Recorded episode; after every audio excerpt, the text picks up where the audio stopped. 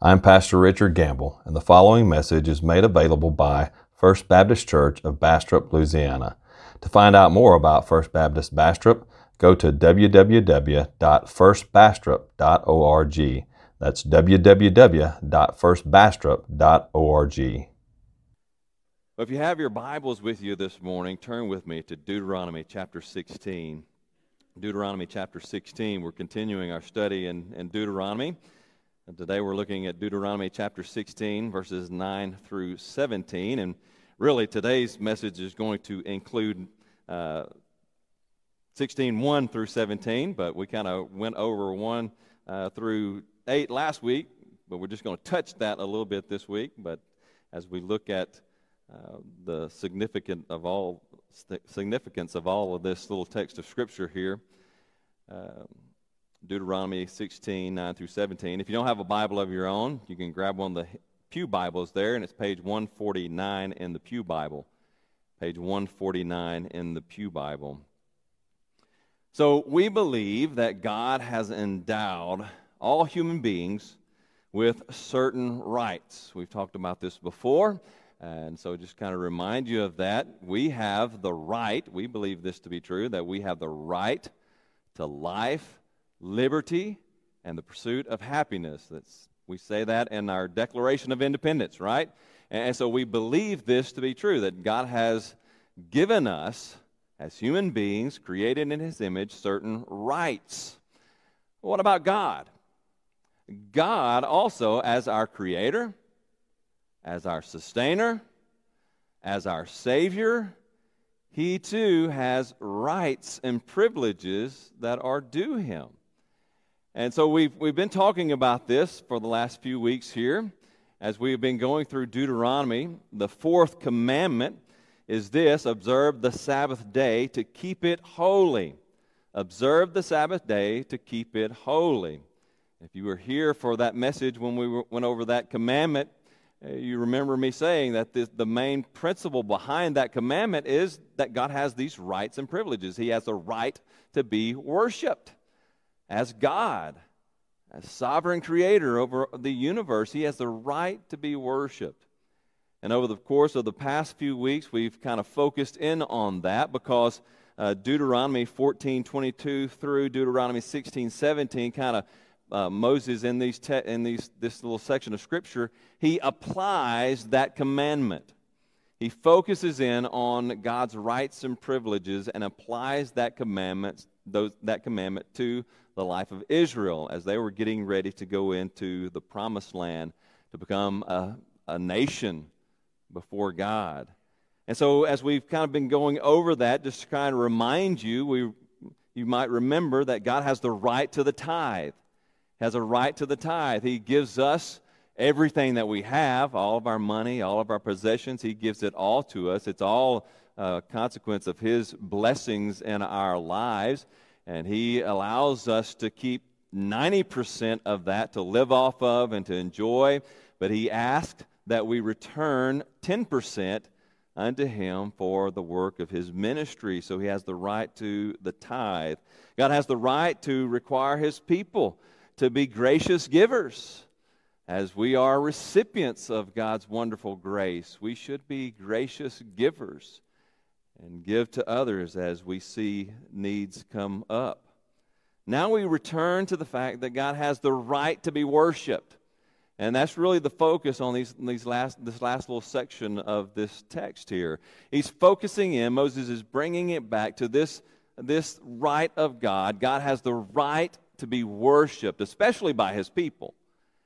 He should be worshiped by all of creation, but especially his people should worship God. And Deuteronomy 16, 1 through 17, focuses on God's right to be worshiped and calls God's covenant people to regularly gather to joyfully worship God because of his saving and provisional grace. That's our sermon in a sentence this morning. God calls his covenant community to regularly gather to joyfully worship God because of his saving and provisional grace. And so, as we consider God's right to be worshiped, I want to give you this morning five ways that we should worship God. Five ways that we should worship God from Deuteronomy chapter 16, verses 1 through 17. So I want to read our little section here, 9 through 17, this morning as we get started. So if you found your place there in Deuteronomy, please stand with me in reverence to the reading of God's holy word. Now, hear the word of the Lord. You shall count seven weeks. Begin to count the seven weeks from the time the sickle is first put to the standing grain. Then you shall keep the feast of weeks to the Lord your God with the tribute of a freewill offering from your hand, which you shall give as the Lord your God blesses you. And you shall rejoice before the Lord your God, you and your sons and your daughters, your male servants and your female servants, the Levite who is within your towns, the sojourner, the fatherless, and the widow who are among you, at the place that the Lord your God will choose to make his name dwell there. You shall remember that you were a slave in Egypt, and you shall be careful to observe these statutes. You shall keep the feast of booths seven days when you have gathered in the produce from your threshing floor and your winepress. You shall rejoice in your feast, you and your sons and your daughters, your male servant and your female servant, the Levite, the sojourner, the fatherless, and the widow who are within your towns. For seven days you shall keep the feast to the Lord your God at the place that the Lord will choose, because the Lord your God will bless you in all your produce and in all the work of your hands, so that you will be altogether joyful. Three times a year, all your males shall appear before the Lord your God at the place that he will choose, at the feast of unleavened bread, at the feast of weeks, and at the feast of booths. They shall not appear before the Lord empty handed. Every man shall give as he is able according to the blessing of the Lord your God that he has given you. Let's pray. Heavenly Father, we thank you for your holy, inspired, and inerrant word. And Lord, we pray that you will write its eternal truth on our hearts this morning, Lord. Lord, as we study these feasts, these annual feasts, Lord, even though they don't apply directly to us today, Lord, let us learn from them let us discover the principles behind these feasts and festivals. And Lord, let us apply the principle to our own lives and in our own time of worship. So, Lord, we pray that you would impress these truths on our hearts today, Lord, that we may bring glory and honor to your name in all of our worship. These things I pray in Christ's name. Amen. You may be seated.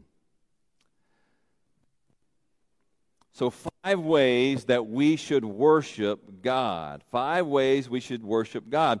As we begin to look at our text here, first, as we consider our text, we are reminded to worship God regularly. Worship God regularly, right? Worship God at regular intervals. And, we see this from that very first principle, right? When, the, the commandment, the fourth commandment, observe the Sabbath day and keep it holy observe the Sabbath day, to keep it holy. We're to worship God regularly. We are to worship God on a weekly basis. There's weekly worship. There's a call for weekly worship for the saints to gather together every week to worship God. For the Israelites, it was the Sabbath day, the last day of the week. But in the New Testament, we see that kind of transformed to the first day of the week, the Lord's Day, because uh, Christians celebrate the day of the Lord's resurrection. And so the Christians begin right in the, the, in the book of Acts, the first uh, century there in the book of Acts, they began to worship God on the Lord's day, on that first day of the week.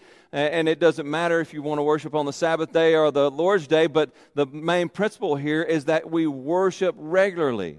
We come together as the people of God and unite together in worship on a weekly basis. We worship God on a weekly basis, and God has a right to have His people come together and worship Him on a weekly basis. But it's not just weekly, right? Because as we get to this text here in, in this chapter, we see this, this principle of these feasts, these feasts, these annual feasts. Right? There's the Feast of Unleavened Bread, which we looked at last week, which began with the, the Passover meal. And so that was, as you remember, a celebration of God's salvation. We'll talk a little bit more about that in a minute. But now we come to these last two feasts the Feast of Weeks and then the Feast of Booths.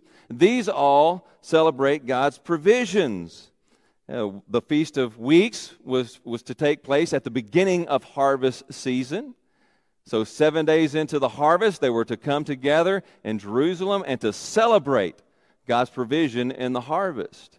They were celebrated knowing that He was going to continue to provide. And then at the end of all the harvest, they were to come together again for the Feast of Booths and celebrate again God's provision. But here we see this principle of annual type feast.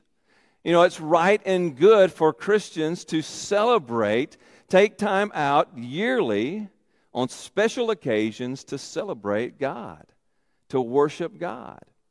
Right? We, we just did that this past week with Thanksgiving. Even though that's technically, I guess it's not technically a Christian holiday, but it should be. Right? Because what, who, who are you giving thanks to? Mother Earth? I don't think so. Right? We give thanks to God. We praise God and we give Him thanks for His wonderful provisions.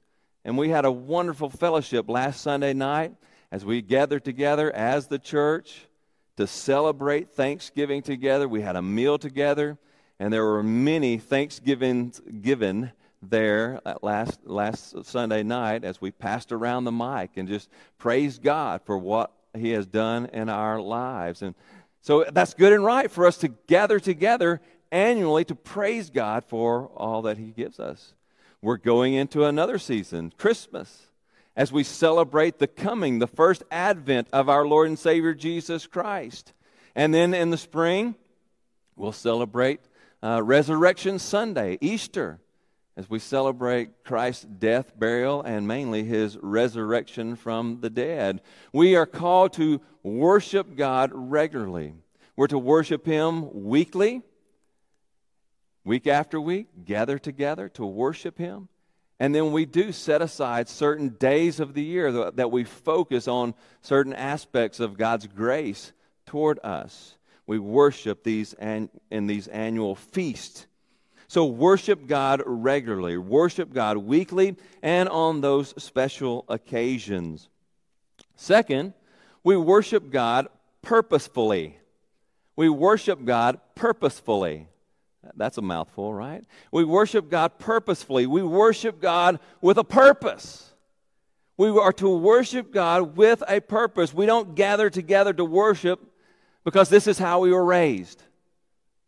We don't gather together to worship just to feel good about ourselves, although when I leave here, I do feel pretty good.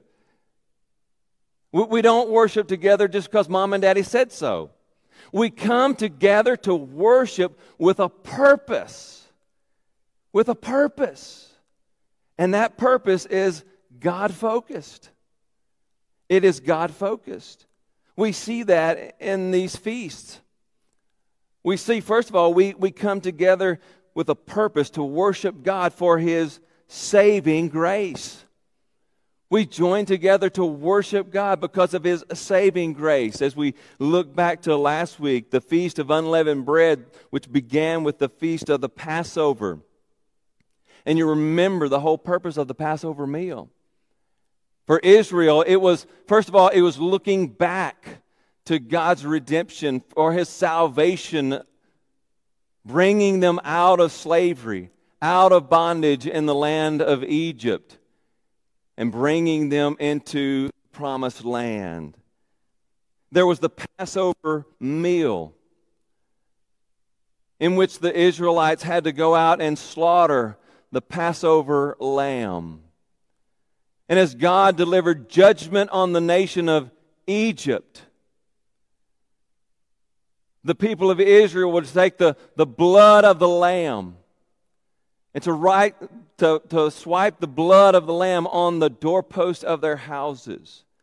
So that when God came through the land of Egypt in judgment, he passed over the houses of the Israelites, not bringing judgment into their homes.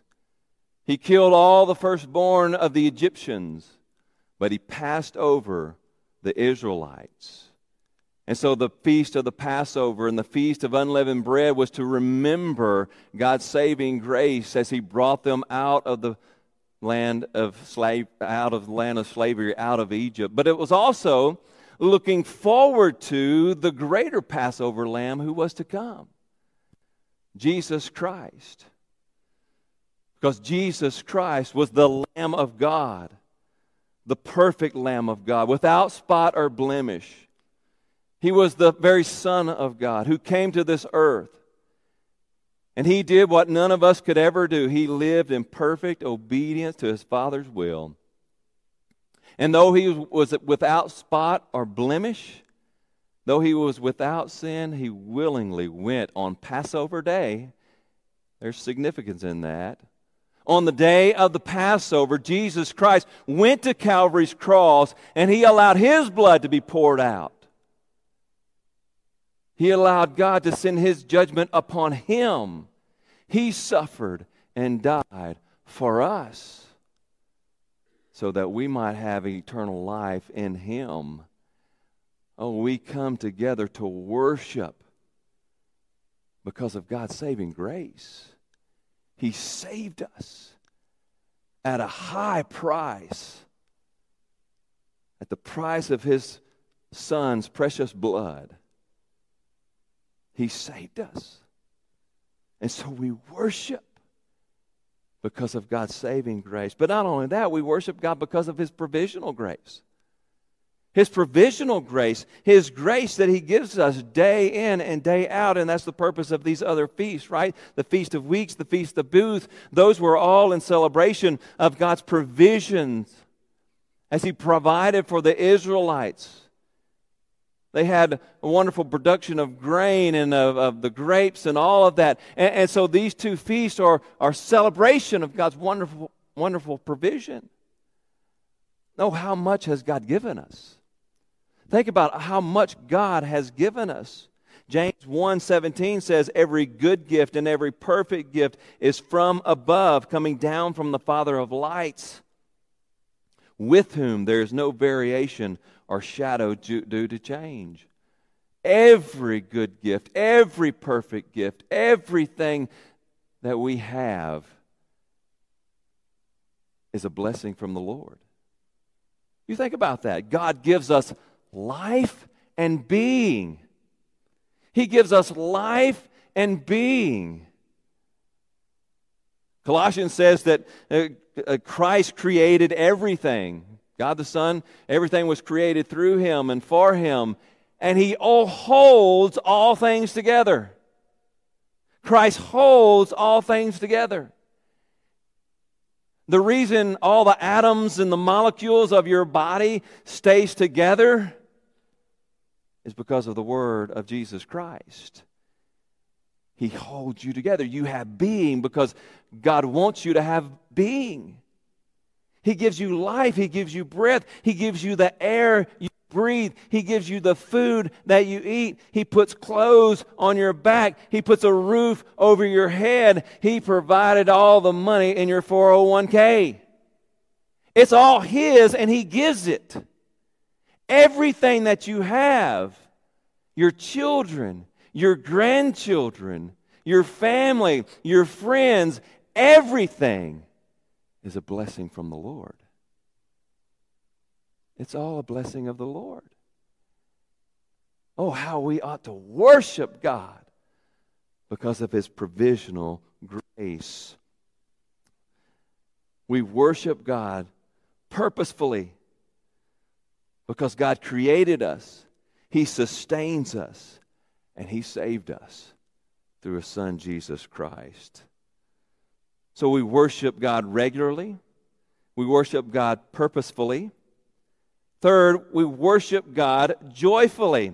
We're to worship God joyfully. And those who have been here for all of this, this sounds repetitive, doesn't it? Because we see Moses, he, he just brings this back over and over and over again. And all my teachers in here know the value of repetition when it comes to learning. Moses wants to teach us a lesson here. Because over and over again, throughout these, these passages in Deuteronomy, Moses has talked about rejoicing in the Lord. As we come to worship together, we're to rejoice in the Lord. And we see that certainly here in these texts.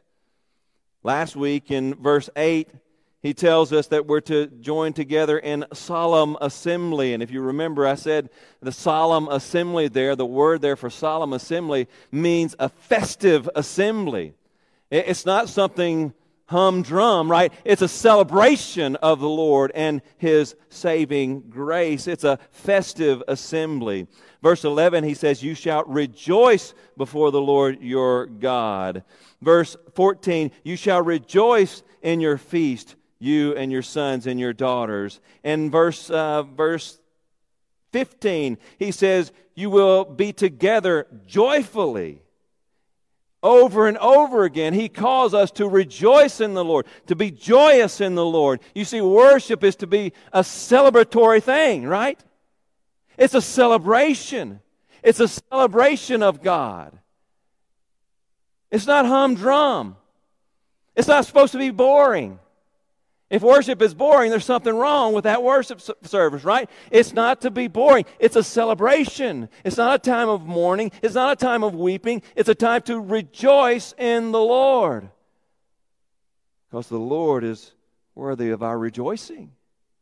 We worship joyfully. Now we need to understand that worship is to be ordered. We're to have ordered worship. That's why Moses has all of these directions, right? Here, here's how you do it. Here, here's what you need to do. You, you do, do, this, and then you do that, and you do this other thing. And, and there's order to that worship. In the New Testament, 1 Corinthians chapter 14, Paul is talking to the church there in Corinth, and and they have unorderly worship, and he's addressing this issue. It's not to be an unorderly affair. In Corinthians, in 1 Corinthians 14 33, Paul says, For God is not a God of confusion, right? He's not a God of confusion. He's not a God of disorder. He's not a God of chaos, but of peace, of harmony, of order. We see that in our, the Uh, in our creation, right? God created the world in, in order. Sin brought in the chaos, but God's creation was created in order. Then on over in verse 40, he says, But all things, talking about the worship service, but all things should be done decently and in order. So worship is to be ordered. It is to be ordered. It's not a, just anything goes type of, of occasion, but it is to be ordered. But at the same time, it's to be celebratory. Worship is to be celebratory, it's to be celebratory worship. It's a time of rejoicing before the Lord. I always think about this, and our uh, more Pentecostal, charismatic brothers and sisters over in the Assembly of Gods and, and, and those kind of churches. Now, uh, they really focus on the celebration. And I've been to some of those services, and, and I'm not saying that I'm not saying this for all of them. Uh, I don't want to just give a blanket statement, but the ones I've been a part of, uh, there's not a whole lot of order, right? It's very chaotic. They get the celebration right, but there's no order. Now, if we're honest, as Baptists, we're strong on the order, but sometimes not very good at the celebration. And we come into church and have faith in God. Jesus saves, Jesus saves. Boy, it's hard to tell he saves from that, right? Jesus saves. Jesus saves. Praise God. Jesus saves. Right? We need to, see, we need a little bit of the charismatic coming in and teaching us how to rejoice. And, and they need to allow us Baptists to come teach them a little order. And, and if we came together and got that right, man, it would be a great service. We can learn from each other here. And sometimes we Baptists, we need to get a hold of the celebration. I'll be honest, y'all, y'all gotten a lot better. Y'all have gotten a lot better. I, I, see some of you raising your hands every now and again. Uh, but we need to celebrate. We need to celebrate. When we worship God, we rejoice in the Lord. When you sing hymns and, and uh, psalms and, and the, the worship songs, worship. Sing it with joy in your heart. Praise God with your voices. Praise God with your hands. Praise God with your feet. Praise the Lord. It is a time of celebration. Psalm 66, 1 through 2. Shout for joy to, the, to God, all the earth. Sing the glory of his name. Give to him glorious praises. That's not humdrum. That's rejoicing in the Lord. Psalm 100, verse 1 Make a joyful noise to the Lord, all the earth. Worship is supposed to be a joyful and exciting occasion. It's not something to dread, it's something to look forward to as we come together and rejoice before the Lord. When I was talking to a, a young lady this past week, a good Christian woman who uh, she doesn't go to church here. She goes to another church, but she's faithful at her church, and uh, she's got a bunch of kids. So they've been just having a time of sickness, right? Flu has hit them, stomach bug has hit them, and, and they missed like three Sundays in a row because it, it, it, was just cycling through the family, one sickness after the other, after the other, and, and they couldn't get to church. And finally, finally, that Sunday came that all of them were well and she comes in the house, she comes into their bedrooms. Who's ready to go to church today? Yay! Right there was a celebration. We get to go to church. We're all well, and we get to go back to church. I wonder, do you ever feel that way? When you miss a Sunday or two, do you feel it? Do you miss the excitement? The joy? Of gathering together with God's people to worship. Our worship must be an ordered celebration, ordered to reflect God's orderliness and joyfully celebrating God's magnificence. Oh, let worship be a joyful, joyful occasion, one that you don't want to miss. Worship God regularly, purposefully, joyfully. Fourth, worship God communally. Worship God communally. Again, repetition. We've talked about this before, but it is worth repeating. We're to worship God communally. Notice what he says there in verse 11. And you shall rejoice before the Lord your God, you and your sons and your daughters, your male servants and your female servants, the Levite who is within your towns, the sojourner. Those sojourners are those who have come in and, and they've kind of joined the covenant community, the fatherless and the widow who are among you at the place that the Lord your God will choose to make his name dwell there. And then look down in verse 14 as well. You shall rejoice in your feast, you and your sons and your daughters, your male servants, your female servant, the Levite, the sojourner, the fatherless, and the widow who are within your towns. You see, worship is to be a communal affair. It is to be a communal affair. Again, that's not to say you can't worship privately. We do worship, have private times of worship in our quiet time and those kinds of things. But the main focus in Scripture is always on communal worship. It is gathering together with the saints to worship God. And if you're not gathering together with the saints to worship God week after week, communally, I would dare say you probably struggle in your private worship as well. See, God, He redeemed us not only to Himself, but also to one another because He wants us to join together as the community of God in worship. Hebrews 10 24 through 25. And let us consider how to stir up one another to love and good works, not neglecting to meet together, as is the habit of some but encouraging one another, and all the more as you see the day drawing near. We're to gather together. We're not to neglect meeting together, but we're to gather together to encourage one another, to pour into one another. We're to worship communally. That means that worship is a diverse gathering. It is a diverse gathering. Notice again there your sons, your daughters, your, your female servants, your male servants, the Levite, the widow, the sojourner, all of these people, right? It's all of these people coming in together to worship. Worship is to be a diverse affair. It's a to be a diverse community. It's all the saints coming together. It's not dividing up in, in, in by our, our di- different ethnicities. It's not dividing up into classes. It's not dividing up into all of these different kind of sections that we could uh, make up. Right? It's not all the cowboys worshiping together, all the bikers worshiping together. No, we are to be one united community. All of the people of God coming together to worship together.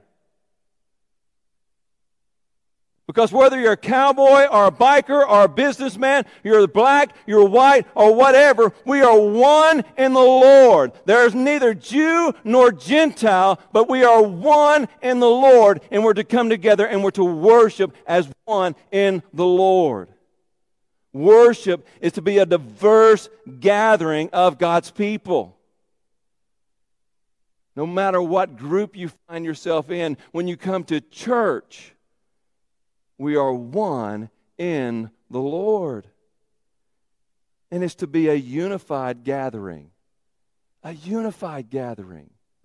All coming together to worship our one God and one Spirit because we have one Savior, Jesus Christ. Let me tell you, people who resist diversity and worship today, they're going to be shocked when they get to heaven Revelation chapter 7, verses 9 through 12 tells us this. After this, John, he has a heavenly vision of the throne room of God. And this is what he sees, what he saw. I, after this, I looked, and behold, a great multitude that no one can number from every nation, from all tribes and peoples and languages, standing before the throne and before the Lamb, clothed in white robes, with palm branches in their hands, and crying out with a loud voice Salvation belongs to our God, who sits on the throne, and to the Lamb. And all the angels were standing around the throne and around the elders and all and the four living creatures and they fell on their faces before the throne and worshiped God saying amen. Blessing and glory and wisdom and thanksgiving and honor and power and might be to our God forever and ever. Amen. You see in heaven it's going to be a diverse gathering of all of God's people. Every ethnicity every language, every tongue, every people group, including the angels and the heavenly beings, all gathered around the throne of God, praising Him for His grace, for His goodness,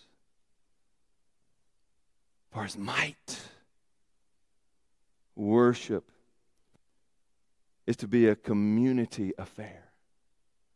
We're to worship God in diversity and unity because of who He is and what He has done.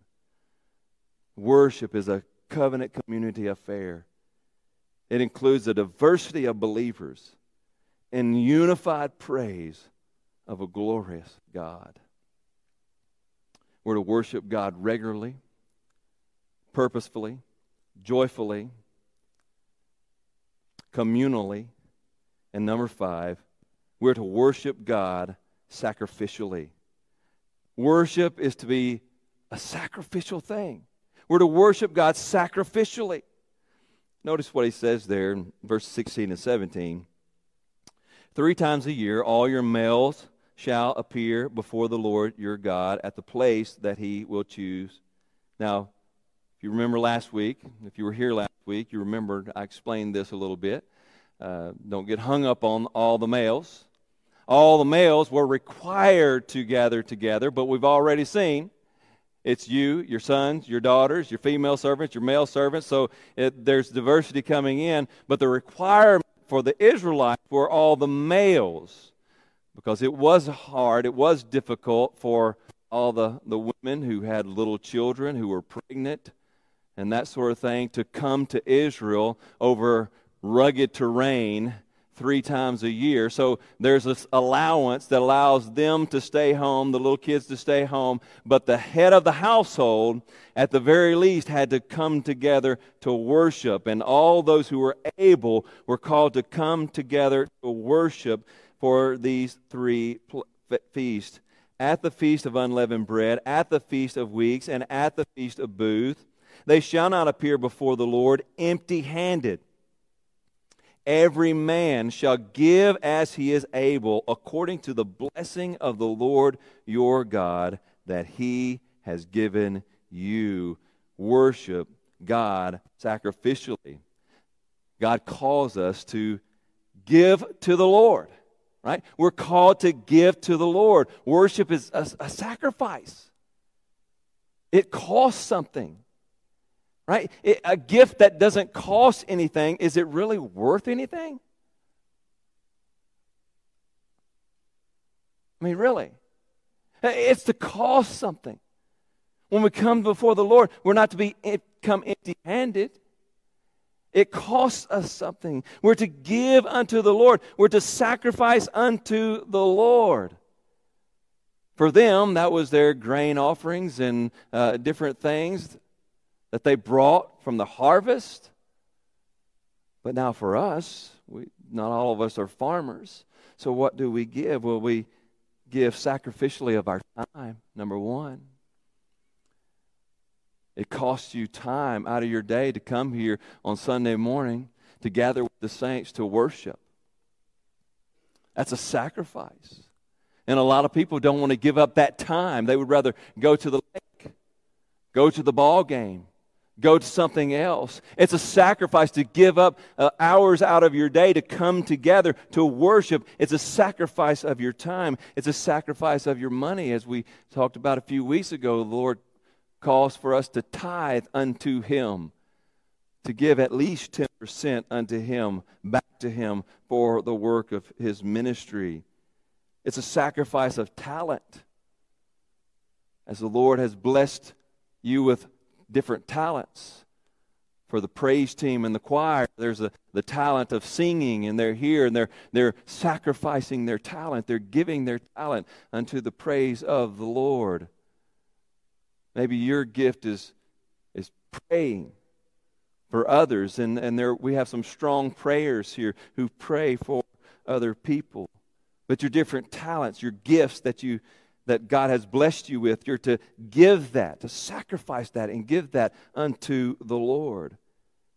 And what about attitude? It's a sacrifice of your attitude. Sometimes you get up in the morning and you just work up, you're at a bad attitude. You, you have a bad attitude.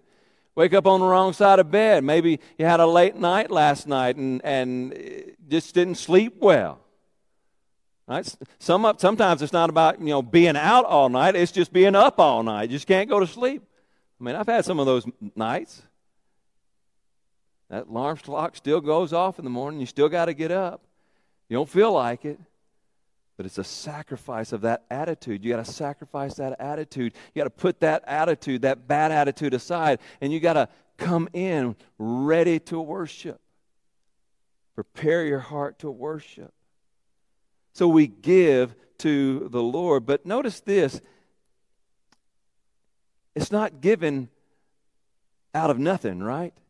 You give as the Lord has given you. You give as the Lord has given you. Every man shall give as he is able, according to the blessing of the Lord your God that he has given you. According to the blessing that God has given you. Not everybody will tithe the same amount. Not everybody has the same talents and gifts. But you give, you sacrifice as the Lord has given you. Luke chapter 21, verses 1 through 4. Jesus talking to his disciples there, he says, it says, Jesus looked up and saw the rich putting their gifts into the offering box. And he saw a poor widow put in two small copper coins. And he said, Truly, I tell you, this poor widow has put in more than all of them, for they all contribute out of their abundance. But she, out of her poverty, put in all she had to live on.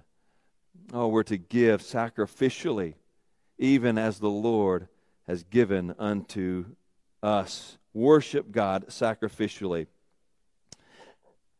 I was reminded of this text from First Corinthians or First uh, First Chronicles, First Chronicles chapter twenty one. Here in this this text, David is David has called for a census in Israel, and, and God forbid the Israelites from taking a census, for kings taking a census. But David did it. He broke God's commandment. And so God is, is pouring out judgment on Israel because of David's disobedience. And so there's a plague sweeping across the nation of Israel. And as he approaches Jerusalem, the death angel, the angel of the Lord who is delivering this judgment upon Israel, he stops. And Nathan, the, the prophet, is called to David. And I want to read this to you because this kind of exemplifies this sacrificial giving now the angel of the Lord had commanded Gad, I said Nathan, it was Gad the prophet, to say to David that David should go up and raise an altar to the Lord on the threshing floor of Ornan the Jebusite. So David went up at Gad's word, which he spoke in the name of the Lord. Now Ornan, Ornan uh, was threshing wheat he turned and he saw the angel, that is the angel of the Lord, and his four sons who were with him hid themselves. As David came to Ornan, Ornan looked and saw David and went out from the threshing floor and paid homage to David with his face to the ground. And David said to Ornan, Give me the site of the threshing floor that I may build an altar to the Lord. Give it to me at its full price that the plague may be averted from the people. Then Ornan said to David, Take it, and let my lord the king do what seems good to him. See, I give the oxen for burnt offerings, and the threshing sledge for the wood, and the wheat for the grain offering. I give it all. But King David said to Ornan, No, but I will buy them for the full price. I will not take for the Lord what is yours nor offer burnt offerings that cost me nothing. Worship is sacrificial. It is sacrificial. It's taking what the Lord has already given to us and willingly, joyfully giving it back unto the Lord. Worship God sacrificially. Regularly gather together with the saints to joyfully worship God because of his saving and provisional grace. Now, I know that there are those who are physically unable to gather with the saints every Sunday. We have several who watch on live stream. That's why we keep the live stream going because I know there's, there's several of our, our members. They just can't come anymore, right? They're physically unable to be here. And to them, I want to say, I'm glad you're with us in spirit and joining us in worship as best you can. And uh, we, we pray for you often. But for those who are physically able, right? If you're physically able to come to church and gather with the saints to worship God, but it is just such a burden, it is burdensome. If you struggle to get out of bed and come to worship with the saints, there's something wrong with your heart. There's something wrong with your heart. There's something happening there. Because as, as Christ comes into our hearts, as the Holy Spirit moves into our lives, He changes us and He gives us a desire to worship. Man, if worship is a burden, then I want to encourage you today to fall on your face before God. Pray to God that He would give you a heart of worship, that He would change your attitude, that He would transform your life and give you a heart of worship, that He would make worship a joy and a delight for you, that you would want to come week after week, long to come week after week and gather with the saints in worship. Now, if you're here today and you don't have a relationship with God, if you've never surrendered your life to Jesus Christ, if you don't know the joy of God's salvation, then worship will always be a burden. It will always be a burden. And you'll get nothing out of it. Worship begins with a relationship. And a relationship begins by turning away from your sins and trusting in Jesus Christ. Jesus died for you on Calvary's cross. And he was resurrected to show that all of your sins have been paid for. And Scripture says that if you confess with your mouth that Jesus is Lord and believe in your heart that God raised him from the dead, you will be saved. And you will enter into a relationship with God. And God will change you and transform you. And you will long to worship. Oh, if you don't know Jesus, let today be the day of salvation. Let today be a day of celebration. Let today be a day of worship. Surrender to Christ. Trust in Him. And know His salvation. Heavenly Father, Lord, we thank you for the privilege of worship. What a privilege it is to come together, together with your people, and worship your holy name. Lord, you are a glorious, magnificent God. Lord, as we sang earlier, worthy, you are worthy. King of kings, Lord of lords, you are worthy. Oh Lord, always give us a heart, a passion to worship. And Lord, if there are those today who don't know Jesus, Lord, they don't know the joy of your salvation. Oh, Lord, open their hearts, open their eyes. Let them see Jesus. Let them trust in Jesus and come before you and praise and worship. These things I pray in Christ's name. Amen.